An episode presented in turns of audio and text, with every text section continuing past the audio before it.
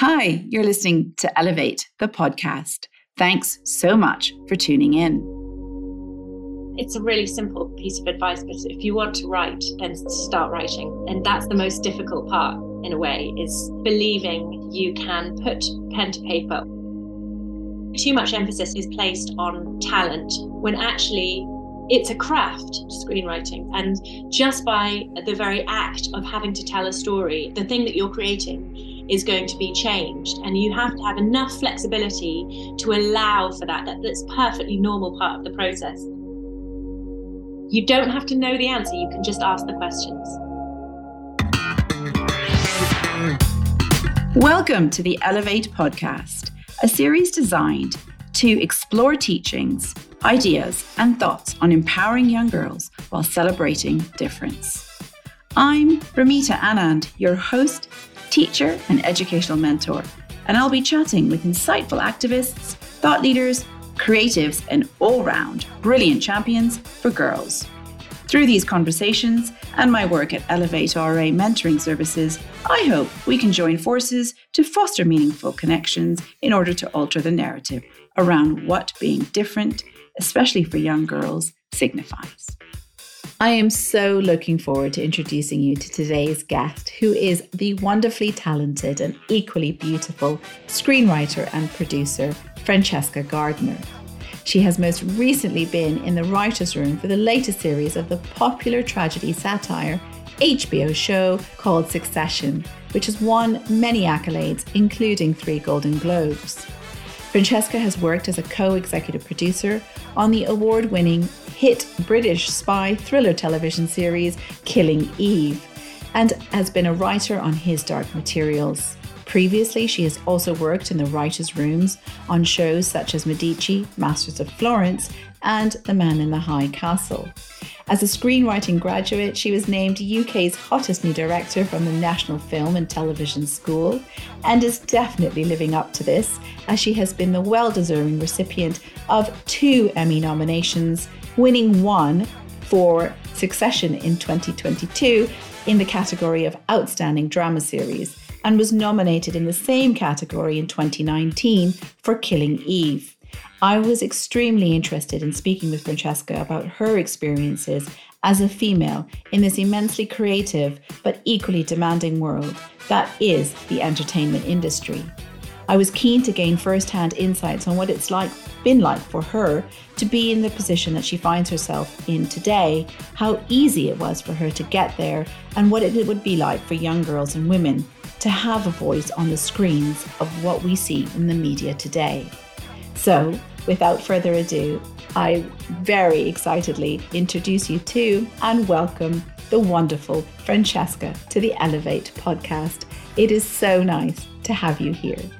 How sweet of you, Ramita. I feel very honoured that you would have me on this uh, this amazing venture that I've just seen grow and grow and um, inspire so many people. It's such an honor for me to have you here, and I'm really excited to draw into your own experiences, your personal journey, and then see maybe how we can apply that to a wider group of young folks that are aspiring to be maybe similarly creative and, and looking to find ways to, to use their voice. So I'd like to start with all my guests uh, by looking a little bit into what they were like as young people themselves and sort of seeing if there was anything you'd like to share about what words might describe you as a youngster, maybe at school, maybe what how your teachers might might describe you, and then also at home, what your siblings and what your parents might describe you as. Oh wow. I'm really glad that they're not actually here to do this. yeah, exactly. I can I can fact check. I, will go back yeah. and check. I mean, I mean, it depends on the age. I think there are certain things that I've that I've always been. I think like eh, like a like a big swatch. I always had the really unappealing um, desire to be top of the class, and and you know I feel very strongly aligned with the Hermione archetype. Oh, fantastic. yes, which is which is you know it has its its benefits and also has its huge downfall. My, my kudos as a as a social being at school was was not very high, but my um, my love of learning um, was the thing that that made school enjoyable for me. Oh, amazing! Like it didn't affect your self-esteem because you weren't socially. Uh, I mean, it changed. It ch- it changed. You know, it always does through those those crucial years of sort of ten to fifteen. You know, I went through it. There, there was a big shift in in how I felt um, socially uh, in terms of my confidence. Um, I think it's it was for me. It was about finding my people.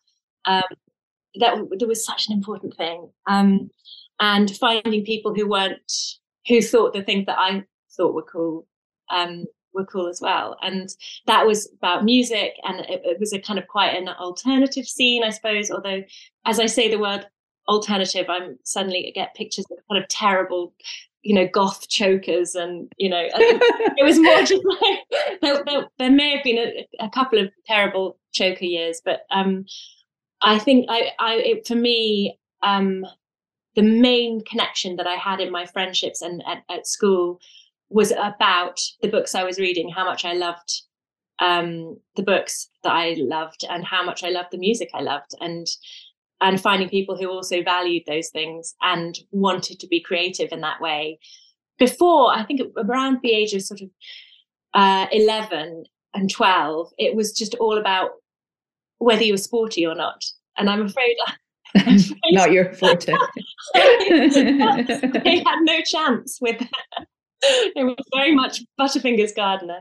Yeah, but then when you start to realize that that music and making music and um, can be a, a way of, of, I don't know, finding an identity. That was the, that was the key for me. Yeah, sure. No, I think what I'm hearing is a really lovely theme in terms of a you, finding your tribe is important, but you may not always find the tribe that tribe at the same. It's not the same for everybody, and it happens usually later in life. And it's good to be a patient, but also be okay in your own skin and enjoy what you love more than trying to fit in or do things that you think uh, you should be doing so that you might be yeah accepted yeah i think that's a really fair point and probably one that many of us need reminding of right into adulthood so absolutely absolutely you kind of have to understand that where i was coming from was very peculiar in my school because i had been taken out of school as a 9 year old to go and sing in my dad's operas i had like i had terms out of school performing mozart opera and I wasn't allowed to watch telly at home, and I really very much, and I wasn't allowed to listen to contemporary music because both my parents are classical musicians. So I was completely removed from what would normally be. You know, I had, I, I, it was, it was quite. I give my parents quite a hard time about it now because I'm like, what were you thinking? Yeah, you know, yeah. sending yeah. me into this like quite sophisticated prep school, so completely ignorant of the of any kind of of the language that you could use to like make friends. And so it took me a while. I didn't even know who the Beatles were. Wow. Absolutely extraordinary. I'm trying to imagine what your day to day life would have been like because most kids would have genuinely found, you confusing and you would have found yeah the same so tell me then because this might leads into the next question you are a family of girls in terms of siblings. Where are you in birth order? And did your parents have the same expectations for all of you, or was it you in specific? Were you specifically talented in that area? Oh, that's that's I I mean I wonder I wonder because I think one's expectations are so often subconscious, um, you know, for, for them, and and they they are not the kind of people who would they're they're not at all pushy in any way, shape, or form. My parents not at all. Um, and it, they were very sort of liberal and um, uh, and didn't really care actually, or seem to care about our academic life because you were busy being creative. Well, no, just because it wasn't really a thing that was focused on. Okay. Um, I'm the eldest. Okay, so that that helps. So you are in birth order. You were the first. Exactly. Oh, it has such a huge bearing on your sense of identity, doesn't it? I'm, I'm. You can. You asked me, and I'm afraid I went terribly off topic, but you asked what my sister, how my sisters, or my family would describe me as a as a child you know, I'm very much the eldest. I am. I don't like the word bossy. I'm forthright. Assertive. I'm assertive. I know what I like and what I don't like, and um, I have a very strong sense of, yeah, my own taste, I suppose. I know. Do you often try to inflict that onto your siblings? Horribly. Yeah. Horribly. I'm it's it's dreadful. You're the same. yes, I am. I'm the eldest of eldest of three, and obviously my opinion is the one that matters. Yeah. Um, yeah, no, it can be incredibly you can speak to this a bit more, but I think it, when it's all girls as well, that might be even harder because you're trying to break. So I think with my siblings, we have one of I have one of each, and sometimes the boy being a boy meant that he could kind of escape quicker from it. Just and and uh, yeah, I don't know if you maybe it was different because you were all girls, and I don't know if the, the absence of male energy was uh, in the siblings was anything that might have informed your kind of decisions as teenagers or not. That's really interesting. I think I was talking about it with my sister earlier today because I was like, I know I'm going to be asked these questions about what it was to grow up in this very female heavy household, and because my dad was always away touring. Um, so and and then when my parents divorced, you know, we stayed with my mom, and so it was very we were very much in this female energy, and I think it meant that we. Uh, it's hard to know because I, I, don't know what it is to have a brother, and I don't, I don't. I mean, that's that's that's obviously goes without without saying, but and whether it was just our specific situation of of the very odd and wonderful and eccentric upbringing that we had, whereby we spent long periods of time uh, in the countryside, not really socializing with other people, running around feral in the woods and making up, you know, worlds together. Um, and and how much of it was to do with being in a, in quite a theatrical family. So you know, growing up backstage in opera houses and knowing what it is in a wider sense of the word family to be performers or musicians, and that you know that is a sort of identity. Would you describe yourself as an introvert or an extrovert then? I'm very clearly both. Um, I, I I'm I'm a real split down the middle. I get lots of energy from being around people and I need to go and be around people, but I also really need my my my own space too. And I'm I'm I'm uh, extreme in both of those positions. Yeah, interesting. Yeah. Are you? Which you? Um, I, I used to think I was an extrovert because I drive a lot of energy from other people and I spend a lot of my job with other children and, and, and parents. But the older I'm getting, the more I'm looking back on the time that I love being in my own company and I'm quite happy. So yeah, I don't know if that's a sign of middle age, getting older.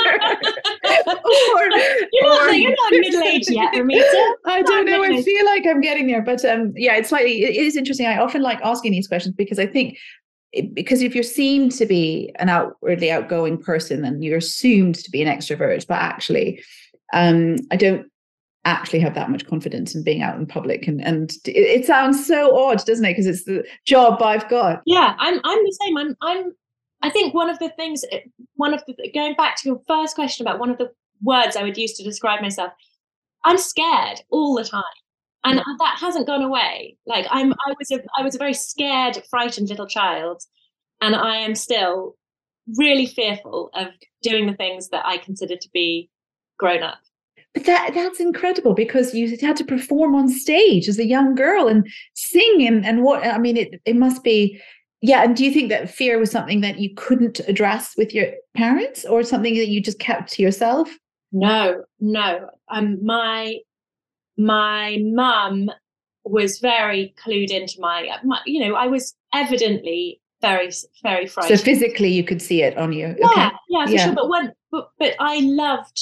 I mean, there's it's two different things, isn't it? There's the, the the the being on the stage bit, which was a bit frightening, but it was also really exciting and fun, and it, it gave me a real love of that buzz of, yeah, I suppose the risk, the the tightrope walk of of being in public and doing doing something in public, I suppose, um, and also being seen and recognised. Real love of that. I think that really it has a huge bearing on on my life now. I think that experience. Um, but it, but there's also just the the terror of you know being with your peers in social dynamics and not knowing what to say or you know yeah having it all go frightfully wrong exactly and I know that I never I never liked being part of an institution. I never liked being in I never although I really like learning and and and books and things. I never liked being part of an institution where I felt like there were people who were responsible for me or who could never liked to authority basically people who who I didn't necessarily trust who had power over me. I always found that really difficult. And I think that's that's another thing, another reason for me to be a writer too, where I don't have to be in a set office. You know? Yeah, I mean, you're saying so many things here that allude to the career choice and path that you've taken. I suppose that leads me beautifully on to sort of my questions next about creative writing and possibly your talent uh, versus how much you've worked at something um, because you see you obviously have many talents but how easy was it for you to recognize it's true? You do. You have very very many loads. I mean i could talk about it all day but the one that you're now professionally doing i wonder uh, when girls at, sort of in their teenage years and I'm, I'm with it with my daughter as you know who's sort of having to choose gcse's or having to choose their coursework um, how do you know at or, or did you identify that your escape and you you identify you also mentioned the Hermione character of love for learning. So obviously you've got that lovely curiosity and an innate desire to be a learner. But in terms of channeling that energy did it come from watching all these things that are happening around you having this theatrical existence really and these amazing parents and all these creative careers and maybe lots of stories to tell and stories to escape into? But tell me how the love for creative writing came about and how you were able to identify that was something you might pursue quite seriously. I always had it. I always had the the feeling of being absorbed in stories and loving that feeling.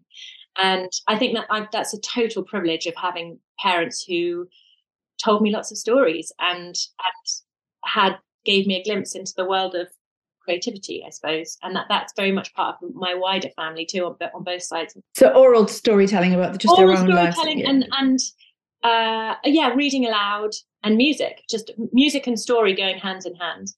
I suppose I started. It was it was really age that that year where we went and performed in the opera that cemented it for me, and then after um, we were in the marriage of Figaro and I was like a little Cherubino. and my sister, my younger sister Bryony, she was also in it. She was only four and we just hung out backstage and we were also in, we were the only, there were, there were a couple more kids that who were much younger, but basically we were in, we were social, socializing with the cast who were all grown-ups, um, you know, all adults. And, uh, and it was it was amazing um, opportunity to spy on people really because if you know anything about being on you know on tour or eh, you know backstage at a theater is that um, loads of stuff happens between grown-ups and people think if you're a kid you can't you you don't you're you're unaware of it but i was just eyes out in stalks and i was fascinated by what was going on and, and i could just i could just observe it, it gave me this position of observation too as well as being you know having to go sing mozart yeah yeah but you were developing this kind of investigative journalism yeah, style. I, yeah, I was. That, of course. Yeah, and and then and I liked the feeling of um it sounds kind of lame, but the feeling of seeing how much kudos you got from doing this weird thing of like performing on the stage. Not that I got the kudos, but I could see my dad and the the the um, approval that I got as a result of just having him as my dad, this important conductor as my dad. I think I had a little a little glimpse of like I don't just want to be somebody's daughter. I want to be somebody in my own right a bit too. Um, That's important, isn't it? That's really nice. And then, in so carrying on a little bit from that, in terms of making your own identity and understanding that that is okay. You found something that you've you've kind of caught onto that gives you the spark and gives you this kind of sense of purpose. And i know we talk a lot about this in adult world but i think kids at younger and younger ages are starting to have to work out their sense of purpose or understanding their why. And you know and i, I didn't know at all. I didn't know at all. No i hadn't i mean that's all in hindsight now. Well all i knew i was i was a kid who i'd been put in this weird situation and was uh, just uh, you know taking it all in. And then when when when that when that finished, I wanted to recreate it. So I started writing plays um, with music. Really bad. It sounds it's it's as cringy as it sounds. It was so cringy. So cute. So how old were you at this point? Nine, oh. and then ten, and then and then basically bullying my sisters into performing these things. They were mostly based on um, Russian fairy tales. And yeah, so and we performed them at home. I'd root out old curtains of my mum's and turn them into terrible costumes, and uh, and then bully my sisters into singing my silly little songs. And that was that's that's that's that's what I did for kicks. I love it. But that's just wonderful because A, it speaks to the simplicity of what you may or may not have in life to be able to create, you know, and, and what comes out of sometimes boredom and what comes out of life, you know, and how you can create your own uh, sense of escape. I think that you've done and and what fruitful things can come out of it. You're right. In hindsight, it's easier to do this, but I think sometimes parents in today's modern age, particularly in big cities, feel they've got to schedule so much in for their children. And their their lives are so timetabled that there isn't the space and breathing time for maybe this kind of writing random scripts and, and having your siblings perform them. Oh it came out of vast boredom. Boredom like you wouldn't believe Look, those long mm. stretch remember how long the summers used to be? The summer holidays used to just be endless and i we my sisters and i were just that's what we that's what we had to do there's something to be said about that, isn't there? Though I wish, I, I, think we maybe need to go and revisit some of this old times because I think now that if the Wi-Fi is off, the summers are almost impossible. no, I know. it's so, just, yeah. it is really hard for parents, and I think it, there's fear uh, around getting leaving children bored for too long. But I think that actually this is such an encouraging conversation and such a refreshing take on allowing kids that space and that uh, ability, and then giving them that opportunity to find their why through the boredom because they will they will find creative they'll ways. find it they'll find it now i get it i feel it with my i i i'm already feeling it with eliza my daughter really oh my yeah, gosh I, yeah I how many how much time do i need to leave her just to be in her own little imagination Sure. Know? Yeah. No, I mean, I remember because I had my daughter in in New York City, and she was absolutely from yoga baby to music classes to naps being scheduled. She was a scheduled baby, and I'm not sure that did. And I don't know where it came from. If it was just an innate thing that I kind of consumed by, by all the other mothers around me. I don't even know where it came from, but certainly as a teacher and and and now as a parent of an older daughter uh, than yours, I I do look back and think we would have benefited from just being bored. Like it's okay, you know, that wouldn't have been such a bad thing. But yeah, yeah, I, I. I, suppose that is food for thought for any of our listeners who are, who are just about to embark on parenthood, possibly uh, to to think about the idea of scheduling boredom. Or maybe that's the way to do it. Absolutely, just ignore your children. Basically, just leave them leave them alone for long stretches because um, so I alluded to the fact in the in the introduction that I wanted to talk a little bit about uh, female representation and gender inequality, which is obviously a huge topic um, in many industries, but particularly in the entertainment industry. I think on and off screen, from gender pay gaps to representation, the whole works. Um, I was reading in my research for today, I was reading from the Writers Guild of Great Britain. Um, they said something like 16% of working film writers in the UK are female, and only 14% of primetime TV is female written. So now that's the UK. In the States, it's not that much different. I think it's about a third of movie writers in the United States are women. And um, this is actually the highest percentage it's ever been within the timeline of of you know uh, movie writing and screenwriting. And i guess i really wanted to pick your brains on this really and and, and ask you if you think the industry is doing enough or is it doing anything to change and support more female writers directors producers to be more prominent? Or what is your take on all of this? When i started in the industry over 10 years ago being knowing what i wanted knowing i wanted to be a screenwriter and seeing how rare it was that my experience or any experience that I could recognize as female was a rarity on screen. Made me furious. It made me baffled and furious and sort of galvanized me. It galvanized me. Um, and when i started i was i was lucky enough to to have the mentorship of a brilliant um, uh, writer called Frank Spotnitz, and he uh, allowed me to sit in on a writer's room and, uh, you know, as a as a junior junior runner, tea maker. But were these were these rooms ma- mostly male at that time when you first started? Uh, with Frank, he was very. One of the things that he insisted upon was that there was a uh, an equal split between men and women in in I mean, that's that. He said that that was the ideal for a writer's room, but certainly I knew that that was unusual, very mm, okay. unusual.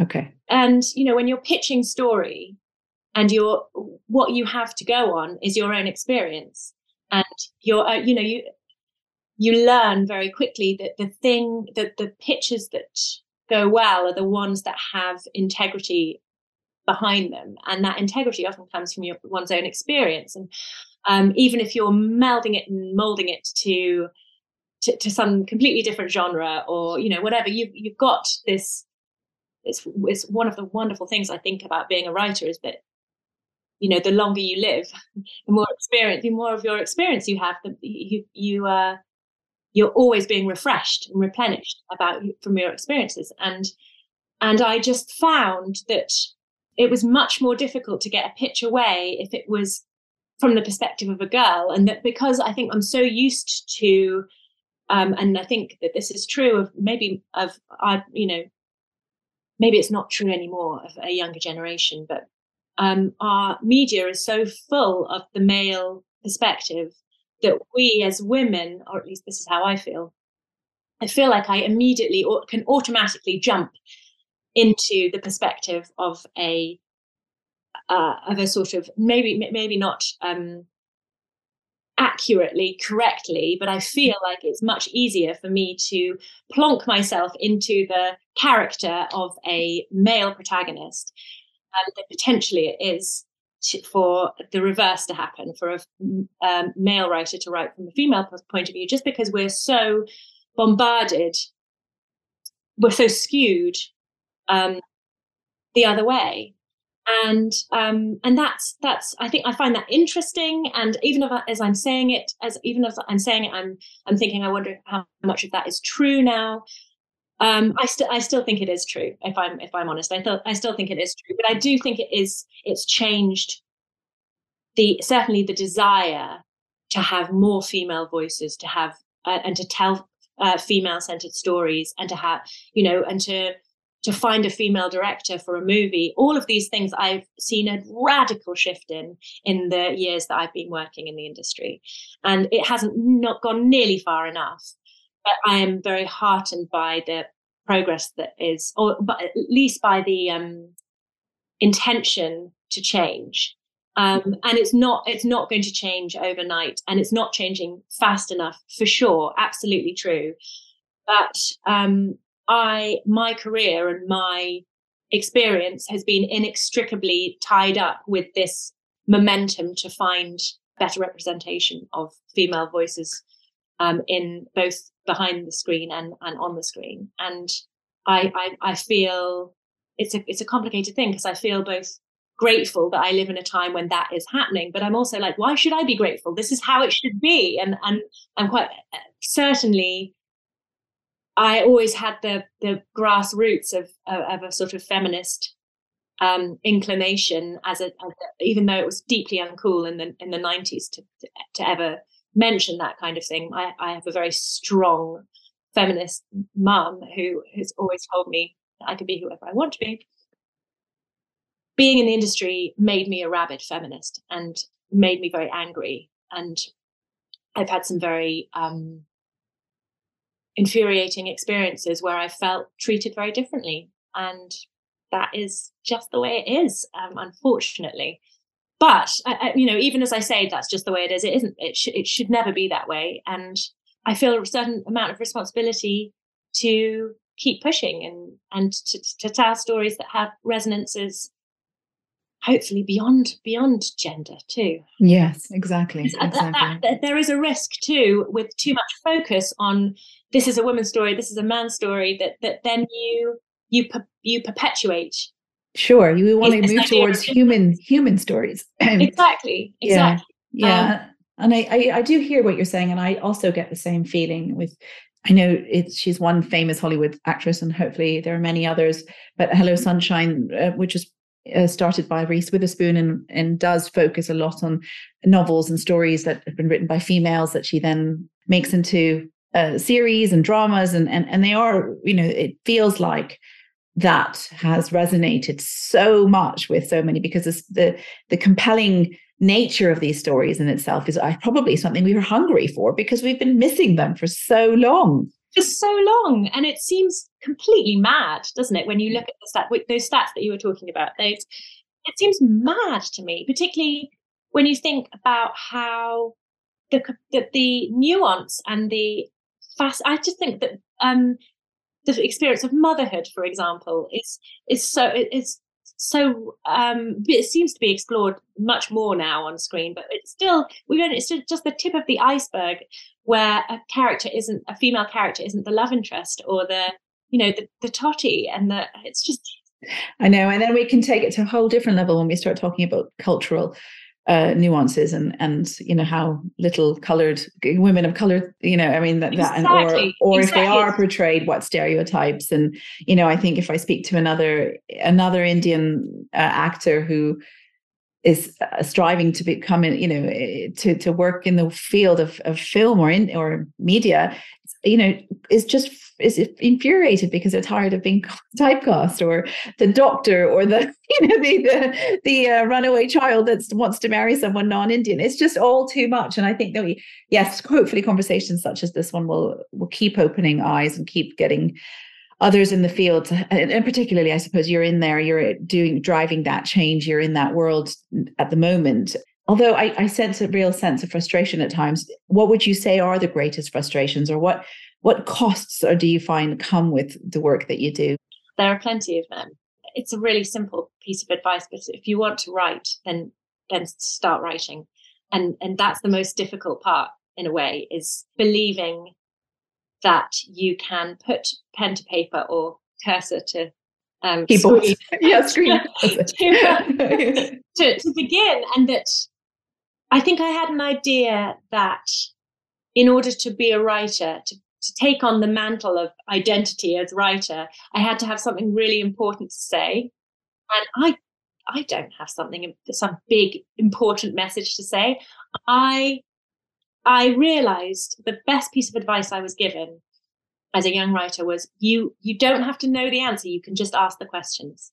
So your mm. work can just be full of questions. You can just pick a topic and and, and ask some questions about it, raise some questions. You don't have to know all of the answers. And I think it's so tempting to think that you have to know that there's this big message that you have to impart. That might just feed into the whole imposter syndrome thing as well, then, right? Mm. If you're mm. constantly thinking you've got to solve something, but actually, if you're rephrasing that narrative and saying you're actually just posing questions, you can just pose a question. That's yeah. really, that's so empowering. I love that piece of advice it immediately makes it feel more doable because you think, oh, I do have questions about that. I don't necessarily know what I think about that. Sometimes I write something and I don't even know what I think about it until I've reached the end of writing about it. And it can be enough because drama is conflict. It can be enough to have two characters who are who are at odds over a, a topic. You know, you don't, it doesn't have to be a polemic what you're writing. It doesn't have to come down with full weight on one side or the other. It can just be like, what would this character think about this? What would they say to another character who thinks who thinks the opposite? Um, that, can be a really fun place to start from, and and it feels less intimidating than the big thing, the big message that you have to say. Finding the joy in the in in if it's writing, if it's writing that you want to do, finding the joy in it, so that it's not always about the the, the end product um, being perfect you know that it's that I, I, slaved at film school i slaved over this movie script because it was the big thing i was writing and it needed to somehow encapsulate this awful thing that people ask you about your voice. Um, it, it needs to encapsulate your voice and it was going to get me an agent or not. And i put so much pressure on myself to write this one thing and then actually i wish i just told a story. Like it can just you can just tell a story. It doesn't have to sum up your entire life or you know encapsulate everything that you think about something just tell a simple story. Tell a story and then tell another story and it won't be as good as you you imagine it in your head. Yes and i and i think again taken by the refreshing nature of this conversation although i feel sitting on my sort of teacher side of life that aren't teachers and markers of, of your work and your creativity. I know writing is so subjective, so it can be really painful to get something back that you've poured your whole heart and soul into and see all this red mark on it or maybe whatever color ink that you that, that they might use. But uh, that's besides the point. My point being that how do you balance that? Critiquing is such a strong word but that it is constructive feedback possibly that comes from when your work is so scrutinized so i suppose the big thing for me learning to be a writer and taking on the thing of this is who i want to be felt intimidating. I needed my writing to be at that point to be in a space where I didn't have it just needed to it, there needed to be writing on a page or on a screen. And so at that point I didn't want any feedback any outside feedback at all. It was just the, the relationship between me and what was and the page for me it was about confidence that knowing that I could produce something. I know I want to be a writer. What what what have you written? Oh well n- nothing really. You know?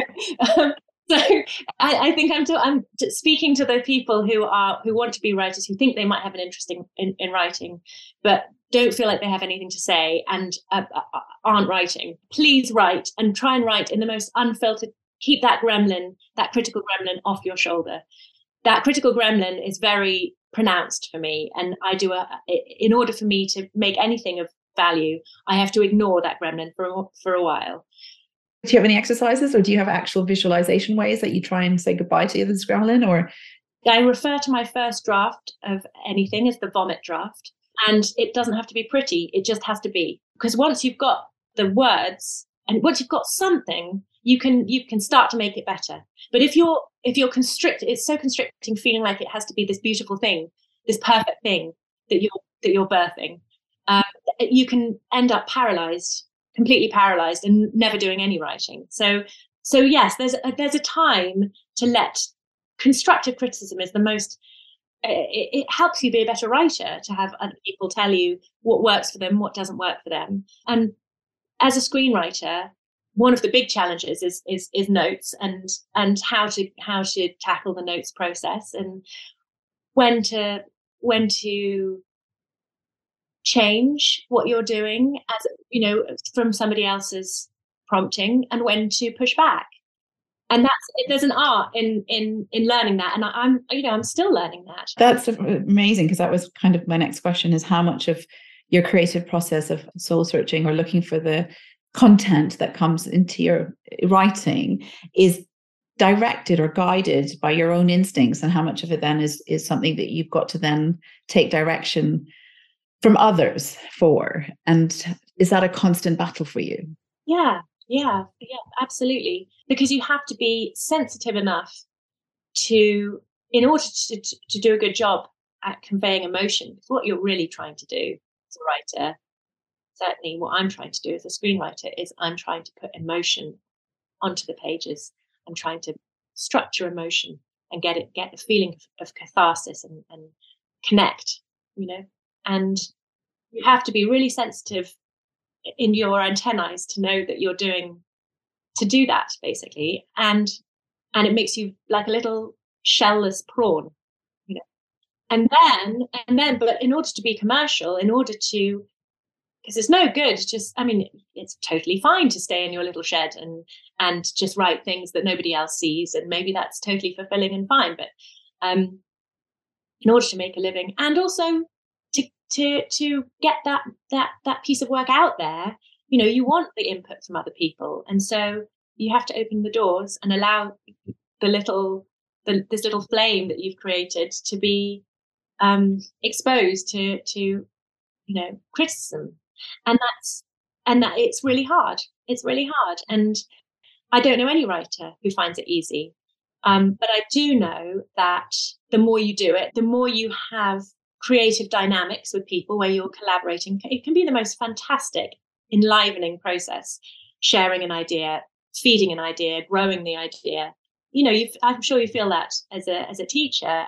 Well, I love seeing it in the children's minds. I love seeing that light bulb go off if they kind of come up with a character or a story idea, even in something small as yeah. I, I do think that's a wonderful journey to to be on the receiving end of and then seeing the finished product or reading what their what happens to their their ideas is, is always really fantastic i suppose you've hit on a really another kind of cost i would say of, of being in the field that you're in which is creative is because it's your baby and like you said you've got to let that little flame in that light, like the analogy you use, and you've got to let people um, grow it or it become something bigger so that your your ideas are heard. But I suppose along with that, until the idea is nurtured and and ready to take off there are and it's easy for us to sit down today because i'm looking at your your lovely list of accolades and i'm thinking or anyone listening to this might be yes it worked out for her. And you know she's written with on killing eve and she's got you know fantastic awards for her ex- extremely wonderfully talented work. But i don't think it's come and i think it, we have to highlight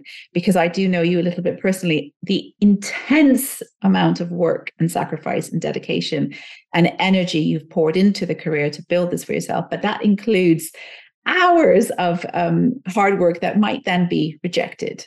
And I wanted to talk to you about getting these knocks or setbacks and rejection. And I don't like the word failure because I think the connotation of failure is always negative. But if we start to use failure as a something, you know, woohoo, an opportunity, and we celebrate it, I know it's easier said than done. But if we could start changing what that word represented by hearing stories like yours, I would love to know if you have any thoughts on that and you could share that with our listeners.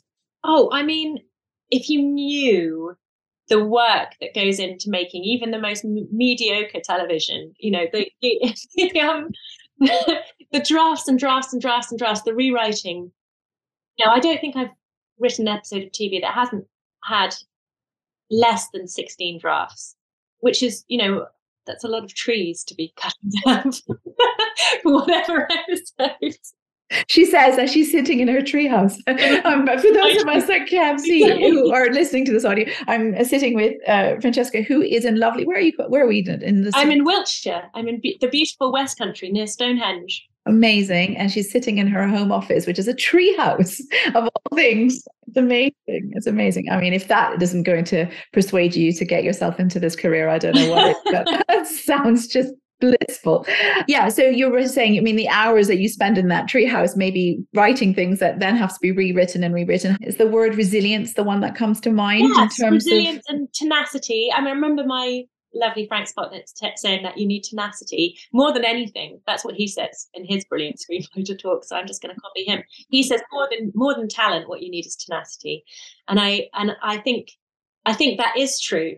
I think I think maybe too much emphasis is placed on talent when actually it's a craft, screenwriting, and a lot of creative work is. And just by the the very act of having to tell a story and structure it and adjust it each time for a different purpose, you know, adjust it for the people who are financing it, adjust it for the channel that it's going to be on, adjust it for the t- for the actor who has a different idea of who the character is, adjust it for the director who wants to involve a motorcycle in a sequence. You know, that it's like there are so many ways the thing that you're creating is going to be changed. And you have to have enough flexibility to allow for that. That that's perfectly normal part of the process. If you're too rigid about it you will not do well. So you have to you have to be flexible. But also in order for it to be good and for it to keep its artistic integrity it's rather highfalutin for me to use those terms but it's in order for it to keep its the thing that makes it good the, the the spark of the idea in the first place you also have to be protective of it as well and so you have to know you, and that you learn by doing you learn by doing it and i think that's the, the great privilege of my life so far is that I've had the opportunity to see things being produced by people who are so much more brilliant than me. And by learning that through them, it's improved my writing. Do it, writing improves writing. And that's and that's why it's the sim, it's the simplest and the most difficult thing is that in order to be a writer, you need to write. There is an attitude and a mindset that comes along with trying to achieve your goals. So the flexibility they're not being rigid with your thought processes. I suppose problem solving, working with others, and conflict resolution, which are all skills that actually tie in beautifully with the Elevate mentorship program. But the skills that I really feel sometimes are lacking in our sort of formal educational settings. And then you're thrown into the workplace and you think you're a success because you've been chosen by the best universities or you've been, you know, nominated for lots of other things, but then you're in the actual workplace and you don't have this ability to be able to problem solve with other people or have or, or, or being i guess a team player because i know part of your job is very isolated and you're on your own but then you like you said when you're in these writers rooms it must take a lot of patience. Being in writers rooms is the best possible experience that you can have as a creative person as any actually it would do anyone good to be honest with you because it's all about group dynamics. And there's a there's a sometimes it's a very overt hierarchy sometimes it's an unspoken hierarchy about when how much you should you, you should offer up um, to a conversation when when to shut up. Ultimately you're serving the showrunner you're you're serving the person. Uh, I mean, I love the American system of writing television, whereby the person who's who the writer is the big boss. So that the person who has originated the idea normally is the person to whom everyone else looks to for, for, for authority. And it's different in the UK industry. And I've had my frustrations with the UK industry because of that reason, but also it's a different system. Uh, it has other benefits. So, what happens in the UK system? In the UK system, uh, you don't have a showrunner, although that term is being used um, now. Um, you don't have a showrunner. It tends to be the creative producers who are um, in charge, and the writer is brought in, like the director, to to to serve a function. So even even in that example in itself, two Western worlds, culturally different and have a completely different style, possibly, in which you have to be flexible enough to understand how to navigate those things for yourself. Yeah, and that these are important skills because I think some people think, well, I'm going to be a writer because I can't work with, I, I don't want to work with anyone else. But actually, you are still. It's a quite. it is a lot of teamwork involved. It is. It is. I mean, there are. I think there is a to the extent that there there is a, you can have a be a writer i think and and create a persona around you where you can't you you know you're just the creative you're just you're just a, you're mad creative in your ivory tower and that that works for some people some people don't like to be so involved in the production side of things and you know and, and it works for them to just write a script and then send it out and see what happens And as you've just come back from Los Angeles not that long ago, it feels so fitting to congratulate you here as well on being the recipient of an Emmy for your work on Succession. And I thought it might be fitting to share a short clip with our audience, a very small snippet of the brilliance of your work. Coming up. Please. Please? Please.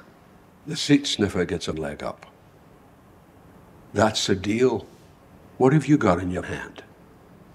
What have I got? I don't know. Love? Love? You come for me with love. You bust them here, guns in hand, and now you find they've turned to sausages. You talk about love? You should have trusted me. Dad, why? Why? Because it works. I win. Yes, the succession thing. I feel I feel the succession thing. I'm such a small part of that show. I'm lucky enough to be in that writers' room and I I think it's full of some of the most brilliant writers that I've ever met that's the humble side of Francesca talking. I'm really grateful that you've got this humility in you, but you have worked, and, and I can say this because on the as an observer of your time and energy, even while I lived in Singapore, you know, I know how hard you work and your work ethic and discipline is absolutely, you know, it, it is incredible to see that.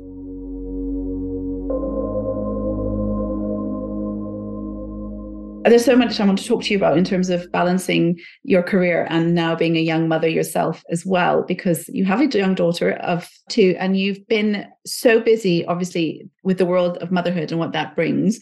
Well, the thing that I hadn't imagined or I hadn't realized was how much headspace being a mum was going to take.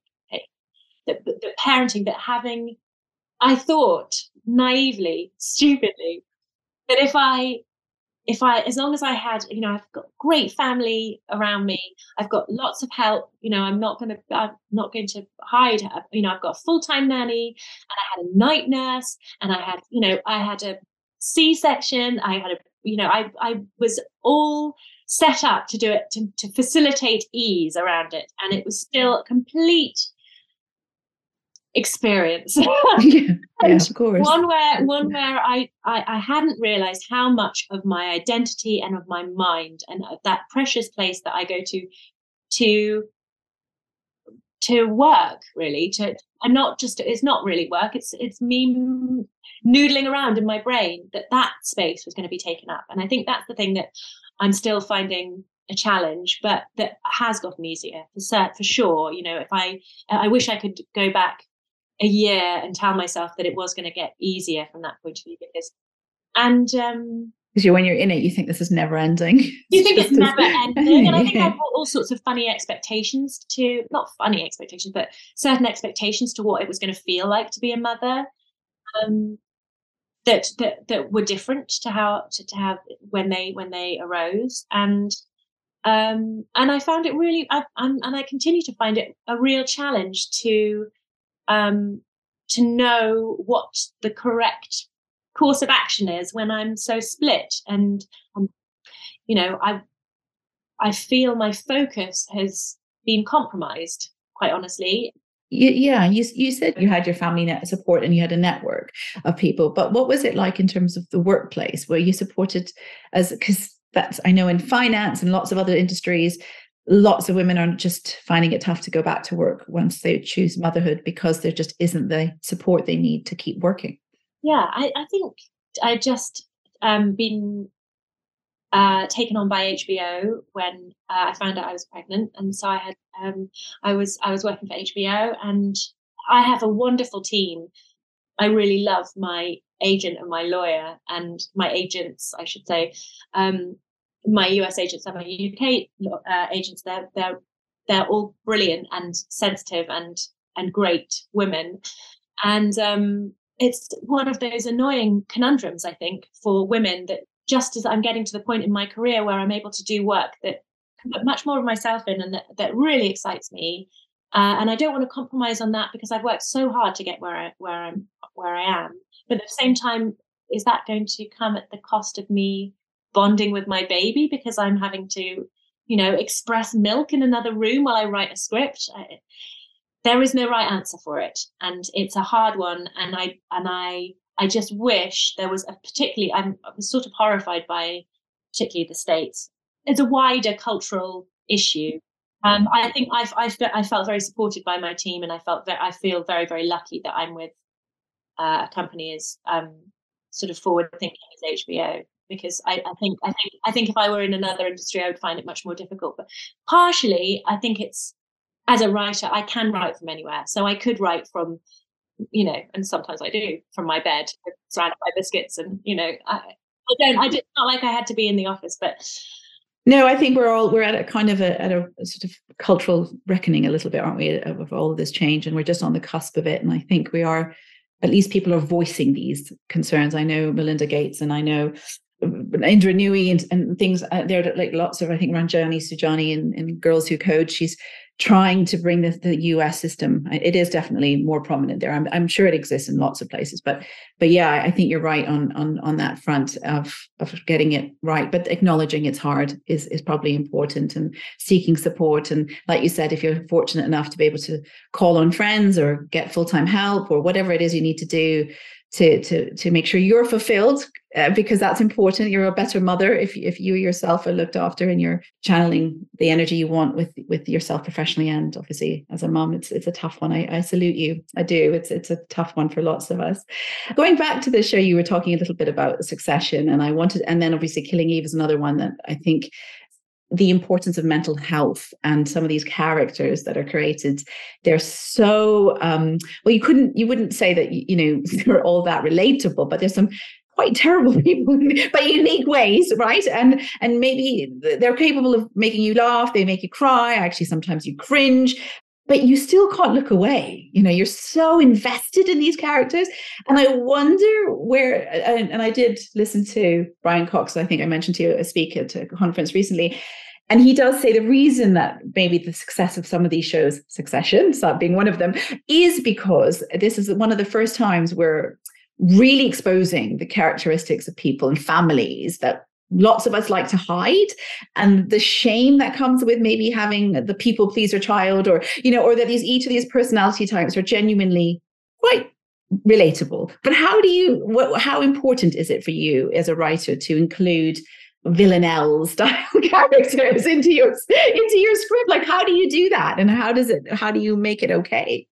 It's it's funny because there was such there was such a culture for a while of particularly with female characters how to make them likable you have to be likable.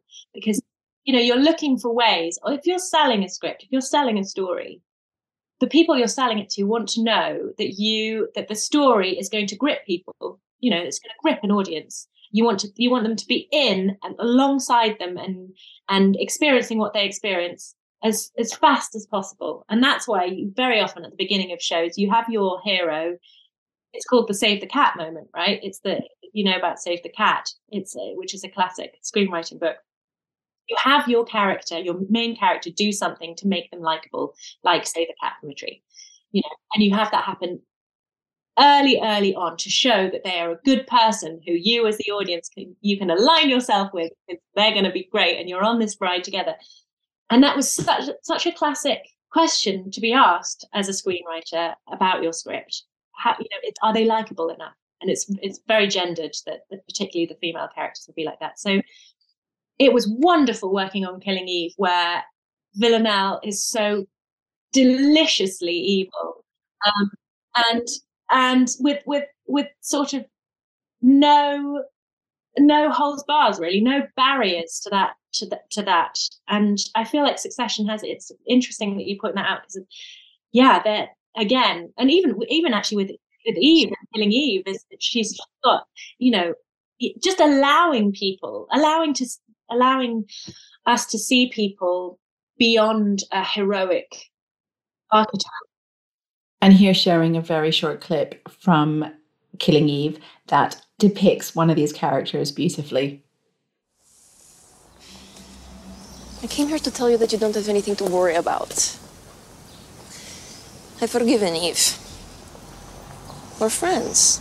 Well, more than friends, what. What are you talking about? Nico. We're colleagues.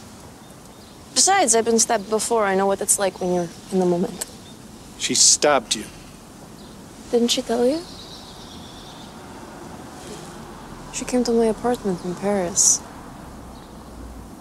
And she lay down next to me on my bed. She stuck a knife in me. Stop it. Look. Look. It's crazy, right? You would think I was the bad guy. Or that nobody has to be inherently good or inherently bad that's a mix of both. And that's a new topic like a new way of watching television for me because i always i always want to be on someone's side. But you, you i can't do that with succession and i certainly couldn't with you know sandra oh's character or jodie comer's character. Was very difficult to to feel who who you aligned with. Exactly and, and it can create a distance. It can create like this gap between you can admire it and but there isn't yeah do you think about the, the things that move you the most they tend to be the ones where you're aligned totally but but i think with some with a show like succession or killing eve what you're what is there instead is the the quality of the characters and the the I can say this. I, I, feel like I can say this with Succession because I, you know, I'm I'm I'm in the writers' room, um, pitching ideas. But I, I was a fan of the show before I was, you know, I'm I'm I'm very aware. I'm still a, like a massive fangirl of the show, um, and I think the writing is brilliant. And I think that Jesse and the other other writers in the room are geniuses. And so I think that because the, the, the comedy is and the wit and the and the characters uh, characterization is so sharp, it allows you you you want to you you feel and it, it, makes you feel clever too. That show it makes you it, it, because it's it's in this very rarefied world. It makes you feel smart watching it, um, and I think that's the thing that replaces the um, like like likability and, and allows it to still be um, uh, to, to, to feel close and and love it. Um, no, it's a huge kudos to all of you that work on these wonderful things and bring them onto the screens for us because we're so lucky to be at the receiving end of this fantastic, uh, you know, things you can just devour, you know, night after night and, and be excited by. So thank you. We, we need more people like you out there doing what you're doing. And what is next for you, Francesca? What can we expect um, going forward? I don't know if you're allowed to talk about it or there's anything you can give us. Um... I'm hoping to, I've written the pilot for my own TV show and I'm really hoping that um, that we can move forward with it. We'll see. We shall see. I'm really excited about it. Um, okay, well, let's manifest it. Let's, let's manifest the energy out there. I can't wait. Yes, definitely. we'll see. But then, then if, if you praise me for that, then I feel like I can take. I would be able to take some kudos for that. But but but honestly, with the with the yeah, I I have I a huge amount of what I purports to be my success is part of it is a lot of graft, a lot of graft, as, as you say, uh, doing, you know, shows that are much less glamorous, and then and then a lot of it is is, is has been the luck of being uh, alongside some some really incredible people. Um, yeah, of course. So. No, it's a combination, but you know, credit where credit is due. And my last and final question for you, Francesca, is who are your role models and why? When I think about when I have big decisions to make and at work. I i think about people my my mum has the most extraordinary earthness. She's she's completely rooted she's so grounded. Um she's she's incredibly kind. And kindness is the center of her being. And she's very uh, emotionally uh, intuitive and sensitive. And so that i think she's she's my sort of north star in terms of my behavior. And then and and when i and but a lot of the times what i need actually is uh, galvanizing. I, I, I, like there is sometimes i need to stand up for myself sometimes i need to be brave. And i think about there are two people in my life i think about uh, when i need to do that. I think about um, my dad and i think about how sure he is of his artistic vision his musical vision for something and how and and when he knows what is right he just says it and he isn't afraid to say it and i find that really inspiring and the other person i think about is is is romilly my um my partner's um sibling um who i witnessed when they were very uh young um, negotiate a, a, a um, career in the music industry. And I remember seeing them and and I was I was there when when they went into you know these high powered meetings when and I thought that is amazing that this person who wouldn't necessarily be listened to by a group of music industry you know tycoons yeah. Tycoons, yeah. Uh, was was they were also impressed um, by Romilly and and so Romilly's another person I think of and bye bye I'm totally inspired by everything you've just said, Francesca. And I, I think everything you do and everything you've just shared are all things for us to think about and to gain so much insight from. And I couldn't agree with you more. I mean, I do know a little bit about your mom and the person that she's because of all the things that you do to talk about her. So I hope one day she'll come back on the podcast and maybe we'll get maybe we'll get Romilly on as well. that would yeah, be great. I can't thank you enough for your time. I know what a busy person you are. So thank you for everything you've shared today. And I wish you so much success. Huge congratulations once again on the success you've already had. And I may long may it last. And that's everything from us today. Thank you to all of you for joining in and being part of these very important conversations. I hope you will continue to support our cause by sharing the podcast to raise awareness with others. If you get a moment and could rate and review the podcast, I would also be hugely grateful. I'd like to extend a very big thank you to Ryan Prestipino from the Pine Studios for all the hard work that he does to help me bring this podcast to all of you. Until next time, stay well and speak soon. Bye for now.